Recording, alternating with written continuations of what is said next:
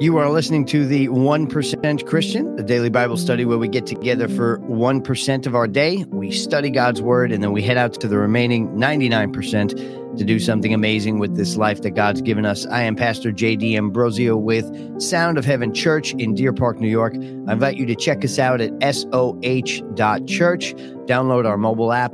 There is a digital Bible on there, a great online community, all of our teachings. So it'll be an awesome resource to have right there in your pocket. And if you're listening anywhere where you get your podcasts, like, share, subscribe turn on your notifications. We don't want you to miss anything. Also, leave a five star review and a great message. Uh, like I've been saying, those little things, those little, little things uh, help us to get further ahead in the algorithms, makes it so that more people uh, see the uh, the podcast, and I'll tell you, we have seen a really good uptick in listens, uh, particularly this week. So if you're out there, uh, you know, sharing, awesome. If you're not, shame on you. No, just kidding. There is no shame or condemnation in the kingdom, but we could definitely use uh, your help. If you're enjoying this uh, and you're getting a lot out of it, just keep in mind other people will as well. Okay, so we are in our final parable of Matthew chapter 13. There's 23 parables in uh, all of Matthew, uh, but we've gone through a few here over the past two weeks, right? We covered the parable of the sower, which taught us to allow our heart to be cultivated and received uh, right that was the seed on top of the different soils. Different soils was the condition of the heart and we want to be one that is always ready to receive god's word. Hopefully you're receiving god's word each and every day here and it's bearing fruit in your life. Um, the wheat and the tares we talked about there is a separation between those that are you know alongside god uh, through jesus and those that are not um, and the patience that God has to let uh, them both manifest and expose who they are, right? We had the mustard seed and the leaven. We talked about how the small things, good and bad, can become big things, right? And then the treasure and the costly pearl yesterday, where we acknowledged that Christ gave all, but also that the kingdom of God is a treasure. And when it's found, that it is worth giving up everything that you have because ultimately you, what we have is nothing in comparison to what God can provide, right? When we're aligned with Him and uh, we rely on His supernatural power versus our strength. I know my way has not always worked, okay? But when I've leaned in and allowed God to do what God does, uh, that I've seen much better results in my life. So go back, listen to some of these. Um, and if you're not quite catching these the first time around, and that goes for any chapter and verse, give yourself a break. It is a journey. Uh, you can always reach out and ask any questions that you have uh, to me. Uh, and you can uh, find me at soh.church. Just send me a message through there. Send me a message through Facebook, Instagram at Good News 24 7. Uh, anything uh, that I can do to help you on your walk, I am here for you. So awesome. The parable of the net. This is a very similar parable to the wheat and the tares. We're going to go through. We're going to read this parable. We're going to touch on some things. Again, we've t- with the wheat and the tares, we've touched on a lot of what it's trying to hit home, uh, but there's some other parts of these uh, verses uh, that we can, we're definitely going to uh, extract from. Let's just get started here. This is Matthew chapter 13, 47, and we're going to be going through verse 42 today. It says, Once again, the kingdom of heaven is like a net that was let down into a lake and caught all kinds of fish. When it was full, the fishermen pulled it up to the shore. And then they sat down and collected the good fish in baskets, but threw the bad away. This is how it will be at the end of the age. The angels will come and separate the wicked from the righteous and throw them into the blazing furnace, where there will be weeping and gnashing of teeth. Okay we hear the weeping and gnashing of teeth, and of of course it, you know, it uh, uh, definitely is a sobering, uh, you know, visual here. Um, and so, so let's address a few things here. Again, similar to the wheat and the tares, there's there is a separation. Let's first look at the net. right? The gospel, the kingdom of God, will draw many unto it, right? But there are some that will receive and some that will not, some that will accept and some that will not. And that's where there is a separation. And in the parable, it talks about that separation happening at the end of the age. It was very similar to the wheat and the tares, talking about, hey, wait till the harvest time, and then we can separate the tares, which was uh, which was most likely the the darnel, the um the type of weed that was not only toxic to humans, by the way, uh, but uh, also looked a lot like wheat until the final stages of growth. Right? Sometimes we can be deceived by those that look like God or things that look like God, and it's not of God, right? So this, even in this, in showing the fishermen and showing that in that, you know, the ones that would separate and you know toss out the one and keep the other. That it talks about them being the angels, the celestial beings accompanied by God. That really, a lot of times, we cannot tell uh, someone's heart. We can look at the fruit and make a determination right? That's righteous judgment. But it's God and the heavenlies that really makes that uh, distinction between the two. And it says that all this will happen at the end of the age. So we hear that term a lot, end of the age. That word age is the Greek word aeon, which means a period of time. Now you have to ask yourself, and this is why I keep hitting on this, it's very, very important. What is the end of the age? What is it?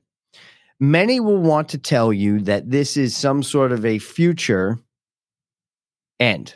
Okay. And if you want to believe that, that's okay. But what I want to challenge a little bit is what has Jesus been talking about since the beginning of Matthew? What has he been positioning this whole time? Why is Jesus in the Sermon on the Mount, Matthew 5, 6, and 7, presenting the, the principles of the kingdom of God? And if you've been listening along, hopefully you are acknowledging because there is a transition of covenants. I'm positioning positioning to you that the end of the age being described here is the end of the old covenant, which they would see in that generation. See, right now in in Jesus's time, Jesus is introducing the kingdom uh, mainly to the Jewish believers. They are still going to the temple. They are still under the teachings of the scribes and the Pharisees. All of that was coming to an end, as I hope that you can see. Jesus is not only teaching them new principles, principles of power, but also pointing out contrasts between the true nature of God and maybe some of the things that they have observed like an eye for an eye, right? Like that you should love your neighbor but hate your enemy. Jesus is changing all of these things. And as I've stated before, and we'll study it out a little bit more in future chapters, at the end of that generation was a, a climactic event where the the ruling Rome came in and destroyed the temple.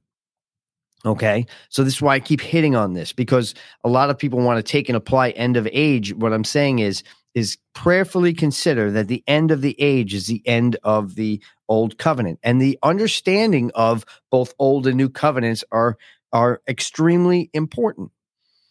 It's how we make sure that we don't just cherry pick. That's how we understand that God had a plan the whole time.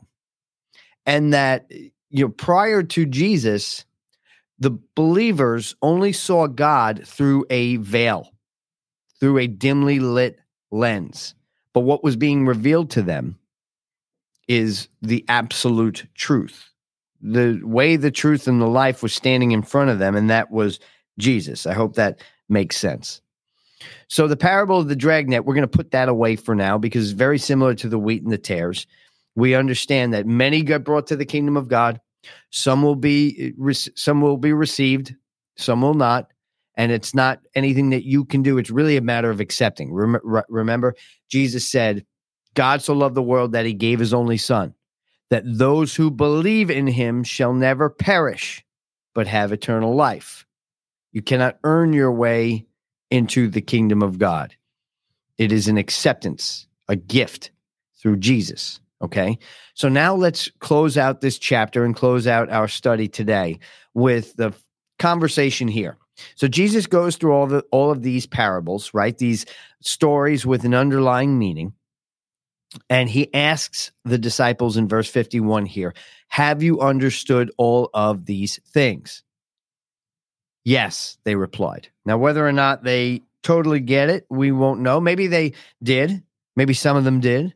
Uh, maybe they thought they got it and uh, they got it a little bit later. Again, all is okay because uh, even if they totally got it, we know that they didn't live out and walk out perfect lives uh, according to what Jesus would have wanted anyway. None of these folks are perfect. In fact, they're a lot like you and I. Okay, living our life, doing the best that we can. Uh, but they were drawing close to Jesus and they lived phenomenal, impactful lives. Hopefully, we can say the same for ourselves. I believe that if you draw into God, that you there will be no doubt that your life will have a tremendous impact around uh, with the world around you. So Jesus makes a statement here after asking them, "Have they understood all these things?" And they say yes. Verse 52, he said to them, Therefore, every teacher of the law, or some uh, some translations say every scribe who has become a disciple in the kingdom of heaven is like the owner of a house who brings out of his storeroom new treasures as well as old. What is he talking about here? He's talking about the knowledge of the old covenant now being married with the knowledge of the new. And that is powerful. Understanding what God, he was connecting the dots, Jesus was, as to what they had all read in Isaiah and in the prophets and in Genesis. And what Matthew is even trying to do in this gospel is to make the connection between what? Jesus and the lineage of David, Jesus and the lineage of Abraham, Jesus as a uh, as a new and perfect Moses, how Moses was a type and shadow of Jesus, connecting the dots. And Jesus is talking about how the teachers and the scribes that are able to pull from treasures from their house out of the out of their storeroom, right? Treasures of new and old. That when you're able to make this connection, that the that the everything in the old covenant is being fulfilled right before their eyes and that God is restoring the complete connection and relationship between himself and mankind. There's only one way that the relationship between God and man is restored, and that is Jesus. But catch this he's not just talking about the teachers, he's not just talking about the scribes, which, by the way, the scribes were some of the most respected members of God's people. They were responsible for the preservation of the scriptures. They were teachers of the law. And if anybody was supposed to know who the Messiah was, it was them. But just like the parable of the uh, of the mustard seed, I'm sorry, the parable of the treasure, how the treasure was buried in the land and the landowner sold it off anyway. The scribes had Jesus, had they had the Messiah right in front of them and they didn't get it. Some of them did. They didn't have ears to hear. But check this out, which I think is so, so powerful. He is making this distinction, talking not to scribes, not to teachers of the law, Remember, he is now answering and speaking directly to the disciples and saying, Have you understood all these things? And they said, Yes. Says, Every teacher of the law who has become a disciple in the kingdom is like the owner of a house who brings out of his storeroom new treasures as well as old. He is talking to fishermen, he's talking to tax collectors, he's talking to normal people just like you and me. And by normal people, I mean these are people that are not that are not part of the Levitical priesthood.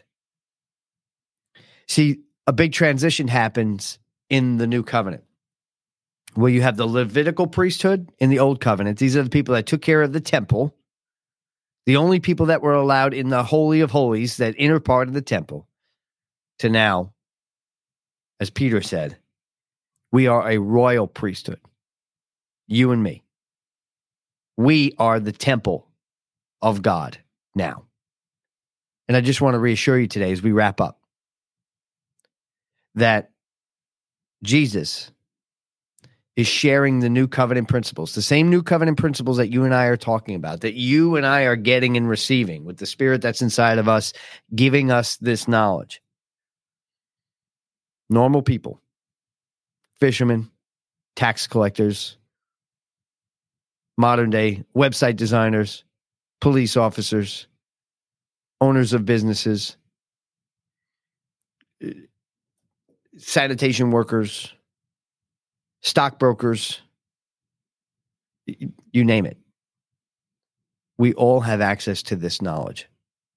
We all have the ability. Jesus was breaking barriers by taking normal people and making them world changers.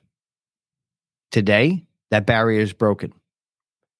You can be in your life a incredible incredible power for the kingdom of God. And in a world where we put so much honor on people that make YouTube and TikTok videos, right? Influencers. What can you do with the kingdom of God? If they can do that with a with a dance, what can you do with the knowledge and the truth of God? It's not going to come without cost. Very similar to the treasure and the costly pearl right? Where the person making the purchase, the the the soon to be landowner, and the merchant had to sell everything they had, but it was worth it. And I want to let you know that you're not some spectator, bystander on the side. That God wants you in the mix. He wants you learning his principles and not just for you so that you can impact the world around you. And that's really what we're doing, right? Each and every day. We're coming together for a few minutes and then we're heading out and just realize that your life is a ministry. Amen.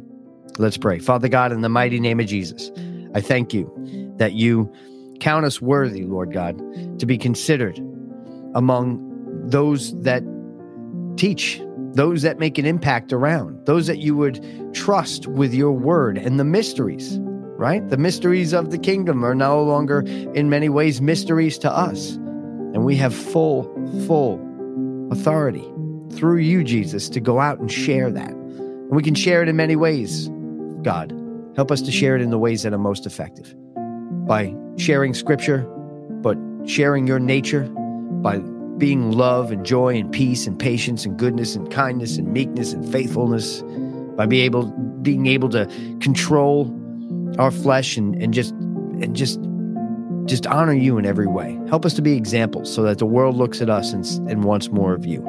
In Jesus' mighty name. I'm Pastor Jay D'Ambrosio, Sound of Heaven Church in Deer Park, New York. Check us out, soh.church, the 1% Christian, the daily Bible study where we get together for 1%, head out and do something amazing. Do that today. We're going to finish Matthew chapter 13 tomorrow. Love you guys. Have a great day.